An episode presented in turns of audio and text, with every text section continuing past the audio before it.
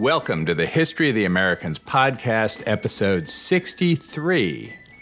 I am your host, Jack Henneman, and I'm recording this very early in the morning on March 8, 2022, in Austin, Texas.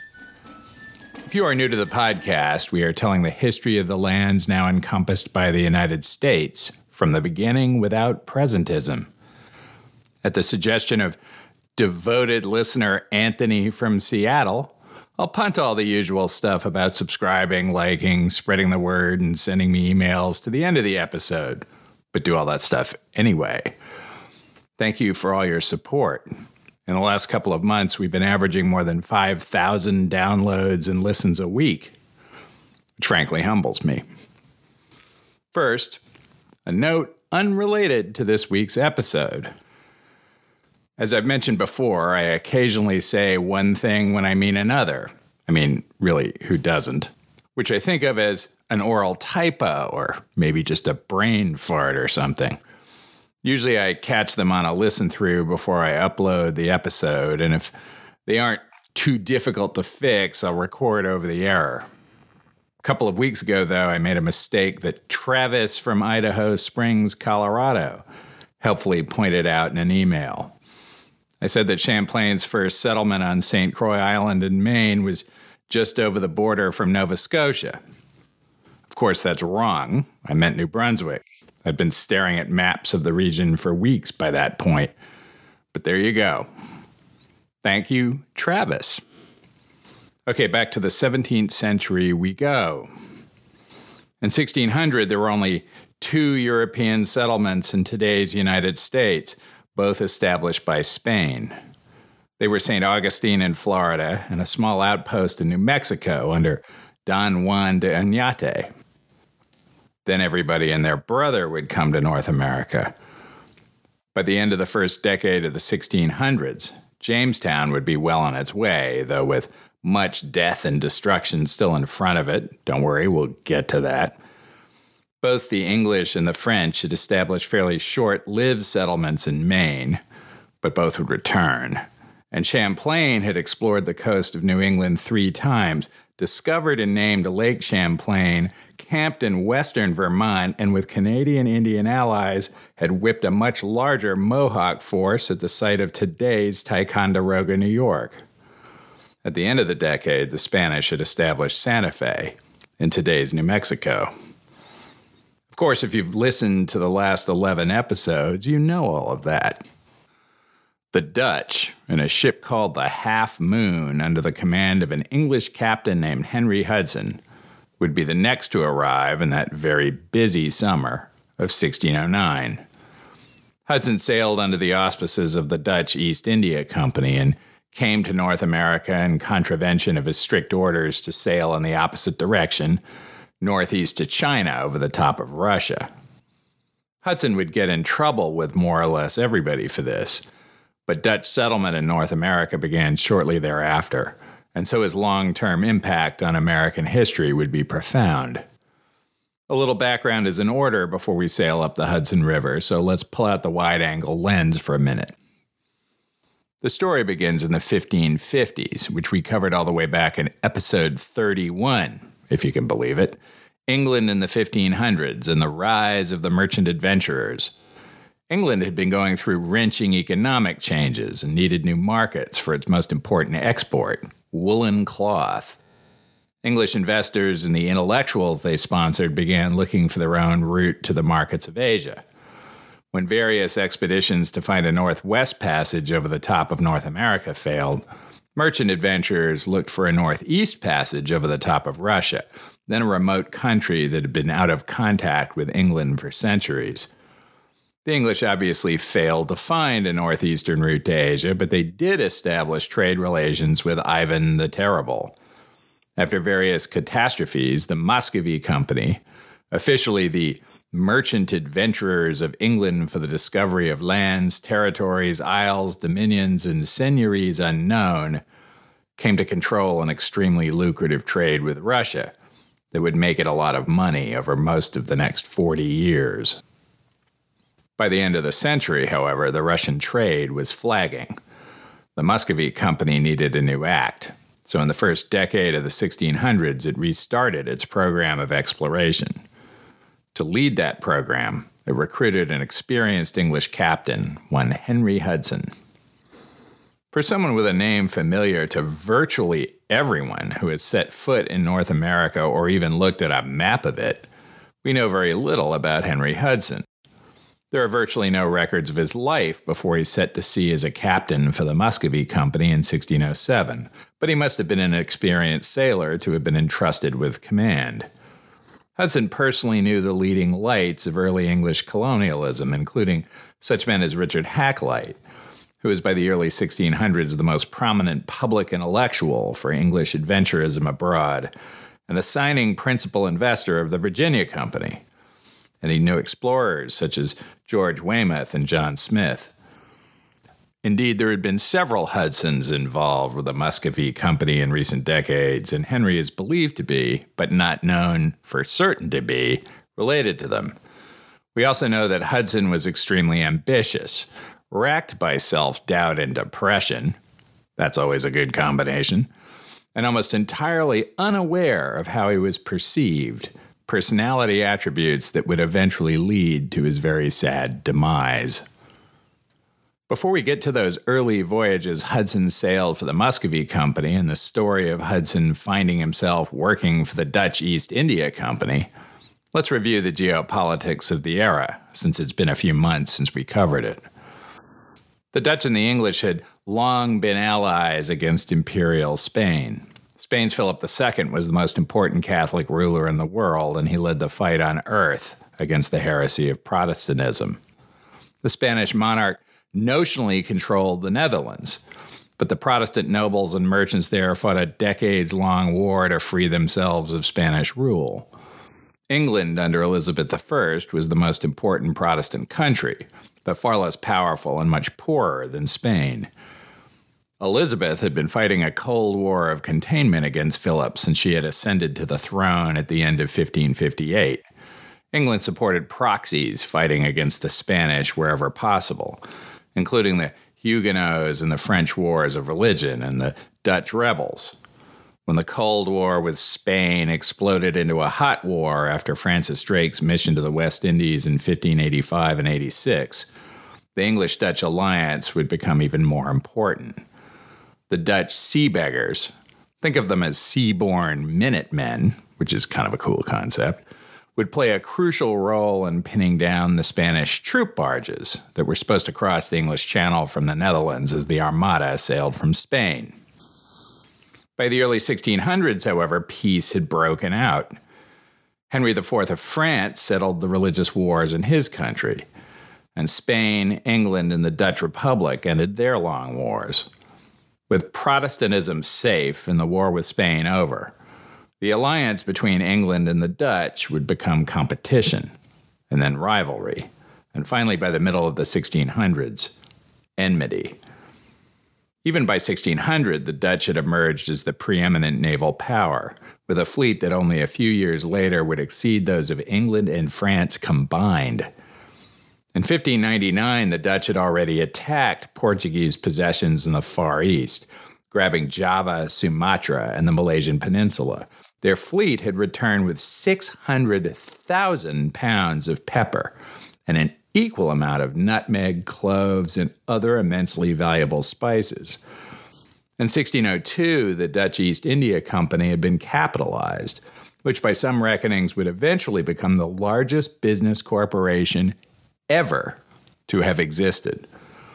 The Dutch were the fastest rising power in Europe. Bear all of that in mind. We shall return to it shortly.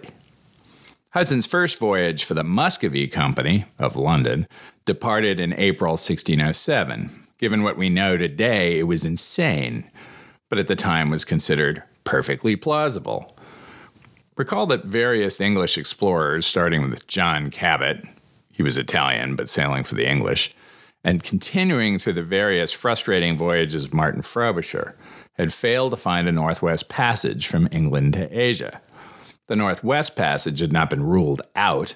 Recall that Drake had been sent by Elizabeth to find the western end of it, the fabled Strait of Anian, in 1577.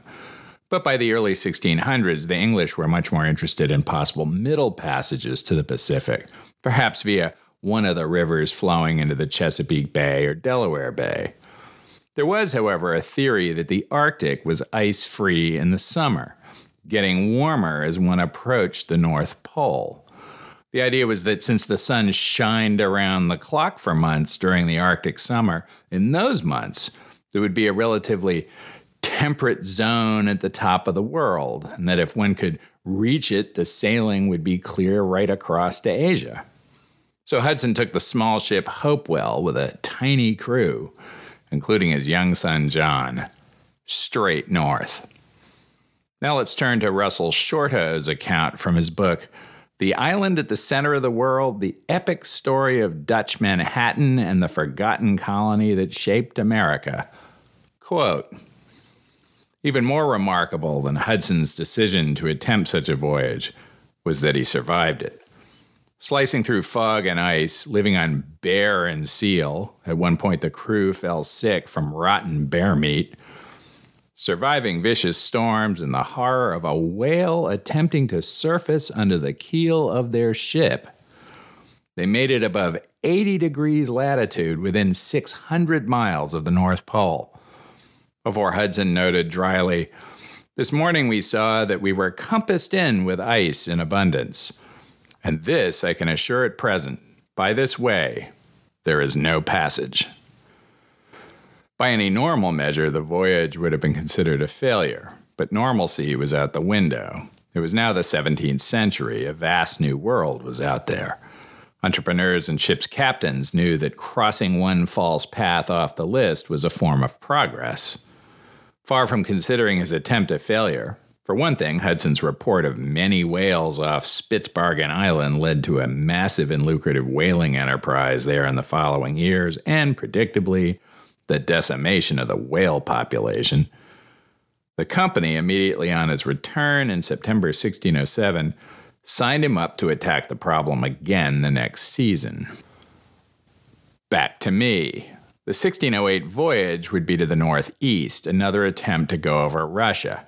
Hudson and the Hopewell sailed on April 22, 1608, just as the Jamestown and Popham colonies were emerging from their harrowing first winters on the coast of North America, and Champlain and the Sieur de Monts were sailing to the St. Lawrence and the future site of Quebec. By July, Hudson had reached Novo Zemlya, a vast island of roughly 500 miles in length that reaches out from Russia's Arctic coast far to the north. Not surprisingly, he could not find a way around it. If you look at Google Maps, it reveals only a small passage of 35 miles between the island and the mainland. On July 6th, Hudson told his freezing and exhausted crew that rather than go home, they would turn around and look for a northwest passage. This idea was unpopular to the point of mutiny, so Hudson sailed back to London. Now back to Shorto, quote, at around this time, Hudson received letters from his friend and fellow explorer, the considerably larger than life John Smith. Smith sent Hudson maps of the North American coast, together with certain theories he'd been developing. These were precisely what Hudson wanted to hear. They conformed with his own theories that a sea or river somewhere to the north of Virginia gave out into the Sea of Cathay. Smith's information seems to have come from Indians who talked of a great ocean accessible via the Hudson River, presumably the Great Lakes, reachable via portage through the Mohawk River Valley. Suffice it to say, this was what Hudson was hoping to hear, although, of course, Smith's report was vague and obviously would not have mentioned either the Hudson or the Mohawk rivers by name, insofar as neither had yet been named, or at least by Europeans, or even explored by them. So it was that in late August, early September 1608, Hudson went to the offices of the Muscovy Company to pitch his new idea a voyage to the middle Atlantic coast of today's United States. He fully expected both authorization and funding, but he would be disappointed. We do not know why the Muscovy Company cut him loose. The records of the company were lost in the Great London Fire of 1666, the same fire that destroyed the map Francis Drake presented to Elizabeth I of his circumnavigation. But Hudson was out of a job. You're fired. You're fired. You're fired. I suppose that required a trigger warning of some sort. Might be. Anyway, when one door closes, another opens. Now let's go back to Shorto. Quote But Hudson had barely enough time to sink into the depression to which a psychologist might have diagnosed him as susceptible before a new, unexpected avenue stretched open before him. Shortly after stepping out of the company's mansion into the glare of a summer day, he found himself accosted by a courtly, discreet 72 year old gentleman. Emanuel van Meteren had been born in Antwerp, but when he was 15, his family moved to London, where he had lived ever since, acquiring an English education and an English sense of refinement, but remaining elementally Dutch. For the last 30 years, he had served as the Dutch consul in London and was on intimate terms with many of the prominent businessmen, aristocrats, and explorers in both countries. He had learned that the Muscovy Company was dropping Hudson. With his closeness to the directors of the company, he may have known it before Hudson did. The moment Van Meteren put his dignified presence before Hudson, he revealed the true scope of interest in the mariner's obsession. It wasn't a matter of one ship's captain in the company he worked for. Hudson's quest was tied into the historic current washing over the powers of Europe, the self conscious need to blast out of the Mediterranean paradigm that had held them through the Middle Ages and to reach around the globe, to discover, exploit, expand, do business. Van Meteren spoke on behalf of certain Dutch merchants who were desirous seeing that his own countrymen had lost faith, of abetting Hudson's ambition. In short, they wanted to hire him. Hudson made his way to Amsterdam before the end of September. It is difficult to overstate the energy in Amsterdam in 1608, at the dawn of the Dutch Republic's golden age. It was the first really open society in the Western world and maybe the entire world. The Dutch traded with everybody, and Catholics and Protestants and Jews worked together to make money, creating an atmosphere of tolerance, by the standards of the early 17th century at least. An extraordinary creativity, and not just in business. Amsterdam would attract artists, very famous ones, of course, and intellectual refugees from around Europe, including Rene Descartes, I think, therefore I am, that guy, John Locke, and eventually William Bradford separatists who would go on to settle in Plymouth, Massachusetts, and call themselves Pilgrims. The Dutch East India Company, known as the VOC by virtue of its initials in the Dutch language, would set to work negotiating its deal with Hudson. As word got around, he was in great demand. The French tried to recruit him, and the English had second thoughts about cutting him loose. The VOC got cracking, and by the winter of 1608 09 had closed its deal. Hudson would get a new ship, the 85 foot Half Moon in English, and a crew of 16 men, half English and half Dutch. His orders were also clear. He was to look again for a northeast passage. There is no evidence that Hudson ever intended to obey them. At some point in Amsterdam, Hudson had gotten his hands on George Weymouth's journal, so he would sail with the wisdom of both Weymouth and Smith. The Half Moon left Amsterdam on April 6, 1609, and half heartedly sailed up the coast of Norway to the northeast. The ship quickly encountered stiff contrary winds, and that was all the justification Hudson needed to turn the ship around and head to the west and North America. All that would follow New Amsterdam, New Netherland, and those names like Van Buren, Vanderbilt, and Roosevelt would be the result of Hudson's disobedience. Weymouth had implicitly argued for a northwest passage through today's Hudson Bay, and yes, we'll get to that. Smith had suggested evidence for a mid continent passage to the Pacific, perhaps up the river Henry Hudson was about to explore. On this voyage, after consulting the Chile crew high in the North Sea, Hudson followed Smith's southern theory rather than Weymouth's proposed route through the Davis Strait. The Half Moon sailed straight west by southwest via the Faroe Islands to Newfoundland, and then down the coast. They reached today's Nova Scotia on July 18th, just four days after Samuel de Champlain, two other Frenchmen, and 60 Indian allies had entered Lake Champlain from the north. The Half Moon stopped on the coast to replace a mast and productively traded for furs with the locals, who, as we have seen, had good relations with Champlain and the Sieur de Monts. But Hudson's crew would wear out its welcome. According to the subsequent narrative of Emanuel van Meteren, the man who had recruited Hudson into the Dutch service, the crew behaved badly towards the people of the country, taking their property by force, out of which there arose quarrels among themselves. The English, fearing that between the two they would be outnumbered and worsted, were therefore afraid to pursue the matter further. In other words, the English and the Dutch had squabbled over the treatment of the Indians, or the spoils of ill treatment of them. This was the first sign that Hudson and his men would not approach the Indians with the wisdom of Champlain or the empathy of Drake. Now sailing south, the Half Moon would come to within a few miles of Jamestown and Hudson's friend John Smith. His English first mate would note in his journal this is the entrance into the King's River in Virginia, where our English men are. We don't know why Hudson didn't do the obvious thing and just go to Jamestown. We know a lot about what Hudson did on this voyage because of a fairly detailed narrative by Robert Juet, one of his officers.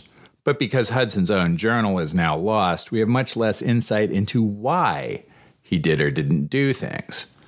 Shorto speculates that he might not have felt it appropriate or comfortable to go to Jamestown flying under the flag of a Dutch company. He was, in effect, a competitor, but we don't know for sure. Hudson continued south as far as Cape Hatteras and then swung around to the north. On August 28, the Half Moon came into Delaware Bay, its crew becoming the first European men recorded to have sailed west of Cape May, New Jersey. Verrazano had missed it back in 1524, and in the intervening 85 years, there is no other evidence of Europeans sailing there, even in the voluminous Spanish records. Soundings revealed dangerous shoals and sandbars and difficult navigation, however. So Hudson concluded that the Delaware Bay was unlikely to be the fast path to China. He continued north, passing Atlantic City on September 1st, and on the morning of September 2nd was sailing off Sandy Hook, New Jersey. There they fished and explored for a couple of days. On the 4th of September, the Half Moon went softly aground on a sandbar, and the crew had their first encounter with the Indians of New Jersey quoting the narrative of Robert Juet now. This day the people of the country came aboard of us, seeming very glad of our coming, and brought green tobacco, and gave us of it for knives and beads. They go in deerskins loose, well dressed. They have yellow copper. They desire clothes and are very civil. They have great store of maize, or Indian wheat, whereof they make good bread the country is full of great and tall oaks. On September 5th, the high tide, the flood in Juet's vocabulary and sailors of the time, came and the half moon floated off the sandbar. They had more encounters with local tribes and more trading. But Juet reports without elaboration that they did not trust them. No doubt the feeling was mutual. On the 6th, Hudson sent the ship's boat to explore New York Harbor through the Verrazano Narrows and into Upper New York Bay. On the way back, two canoes with 26 Indians between them attacked the boat. They shot an arrow through the throat of Englishman John Coleman and wounded two others. The boat rowed to and fro to escape the Indians, and it grew dark. They could not see the half moon and spent that night in something approximating terror in lower New York Bay. The morning of the seventh was fair, and as the sun rose, the men in the boat rowed toward the half moon, well off in the distance, reaching it by ten in the morning. They took Coleman's body ashore for burial. Historians differ on whether his grave lies on Sandy Hook or Coney Island.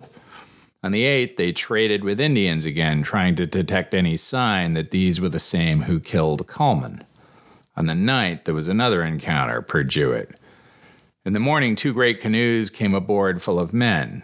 the one with their bows and arrows, and the other in show of buying of knives to betray us.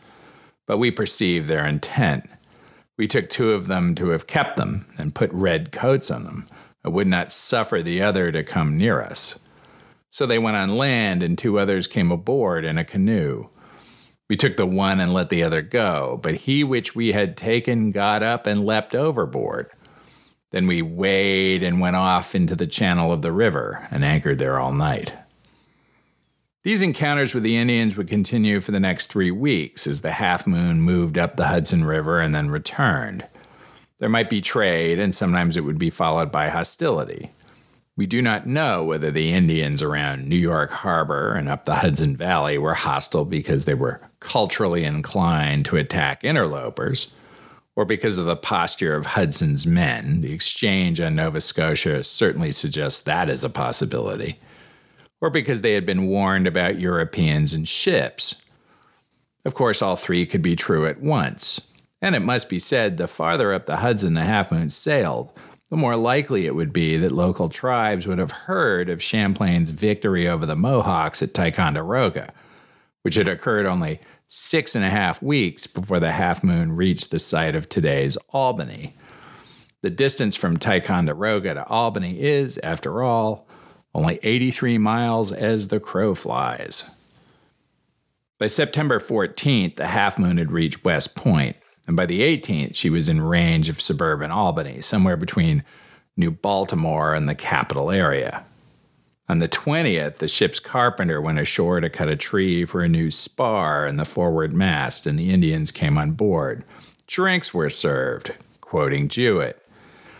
And our master and his mate determined to try some of the chief men of the country, whether they had any treachery in them. So they took them down into the cabin and gave them so much wine and aqua vita that they were all merry. And one of them had his wife with him, which sat so modestly as any of our countrywomen would do in a strange place. In the end, one of them was drunk, which had been aboard of our ship all the time that we had been there. And that was strange to them, for they could not tell how to take it. All we had was some beer and teeny weeny glasses. How many teeny weeny glasses did you have? 72.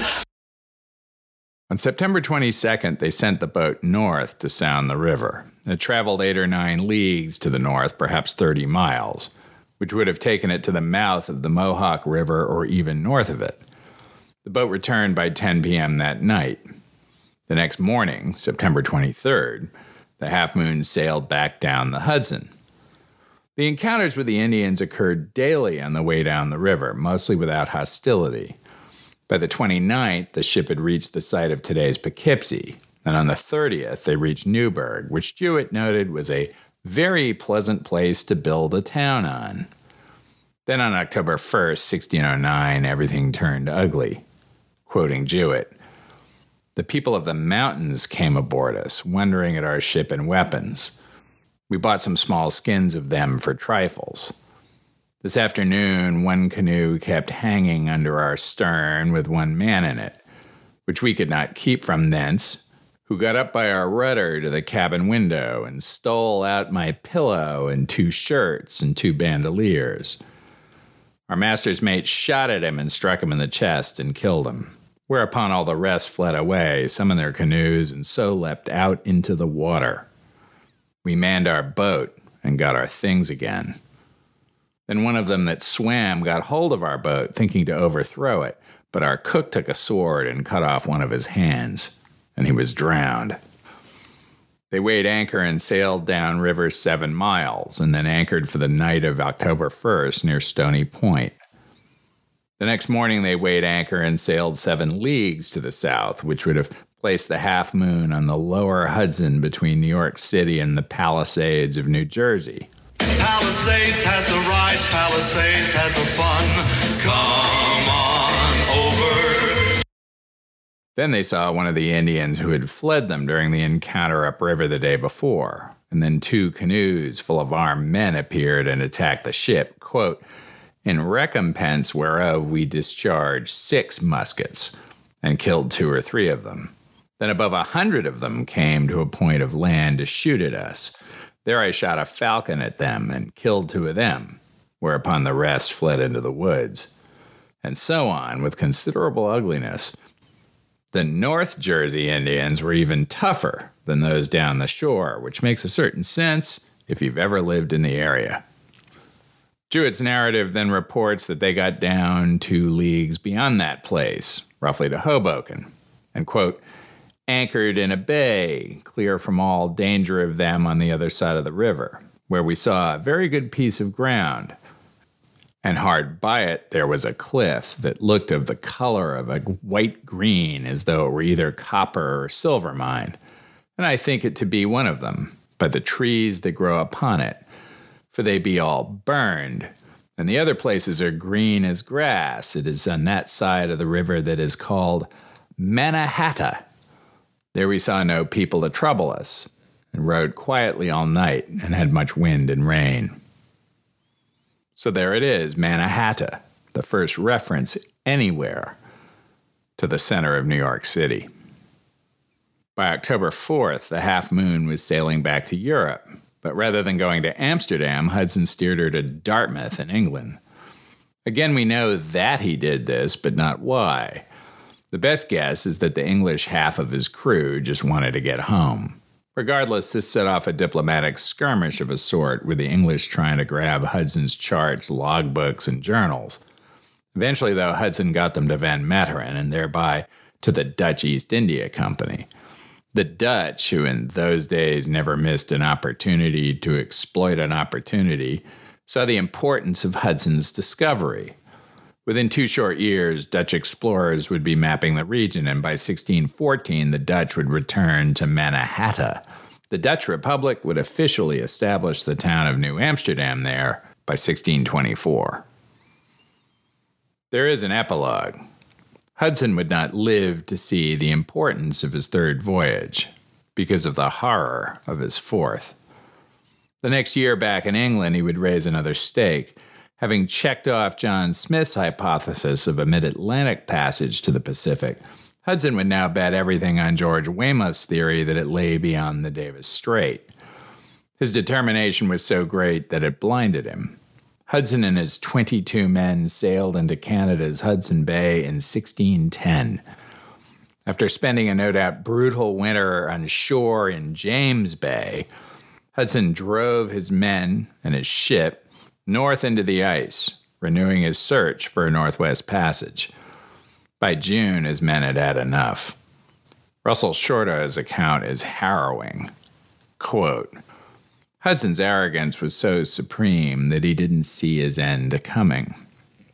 Even as he was being lowered from the deck of his ship into the shallop, hands bound behind his back, dressed in a motley gown, as one of the mutineers would later testify, for they took him at daybreak as he stepped out of his cabin. He remained clueless. What do you mean by this? he asked in bewilderment, as they bound him and told him that he would soon find out. He had egged and cajoled and lashed the 22 men onward month upon month as they fought a losing battle against the pack ice as the shrouds and sails froze above them, as the food ran out, and the sightings of bears and seals on the white strip of the horizon stopped, as they were reduced to clambering ashore and scavenging moss for sustenance. First their gums bled, then their teeth loosened. Toe by toe, frostbite ate its way into their flesh, so that many could no longer stand their pallets crowding every available space on board. Finally, they could take it no more. Besides him, the small party loaded into the shallop comprised the most desperately sick and those that had remained loyal to him, including his son John, still a boy. At some point after they were set adrift, after the ship had moved away from them into open water, her topsails fattening in a fresh wind, after he had watched her hull evaporate into the white horror of early morning, leaving their small vessel to the elements, without food, water, or source of fire, and 300,000 square miles of ice choked sea around them. His iron will must have finally caved in, and he would have been left then, before the cold ate its way into his blood and heart, to endure what must be any man's twin nightmares watching his innocent child suffer and die because of his own folly, and contemplating the utter destruction of his life's ambition. Thank you again for listening to the History of the Americans podcast. We hope you enjoy listening to the History of the Americans podcast as much as we enjoy making it, and that you tell all your friends. Spread the word on your social propaganda website of choice. Write us a nice review on Apple or Spotify and subscribe in your favorite podcast app. To stay up to date on announcements and other interesting stuff that doesn't make it into a podcast episode, you can follow me on Twitter and on the Facebook page for the podcast. This is a labor of love, and your support is very motivating.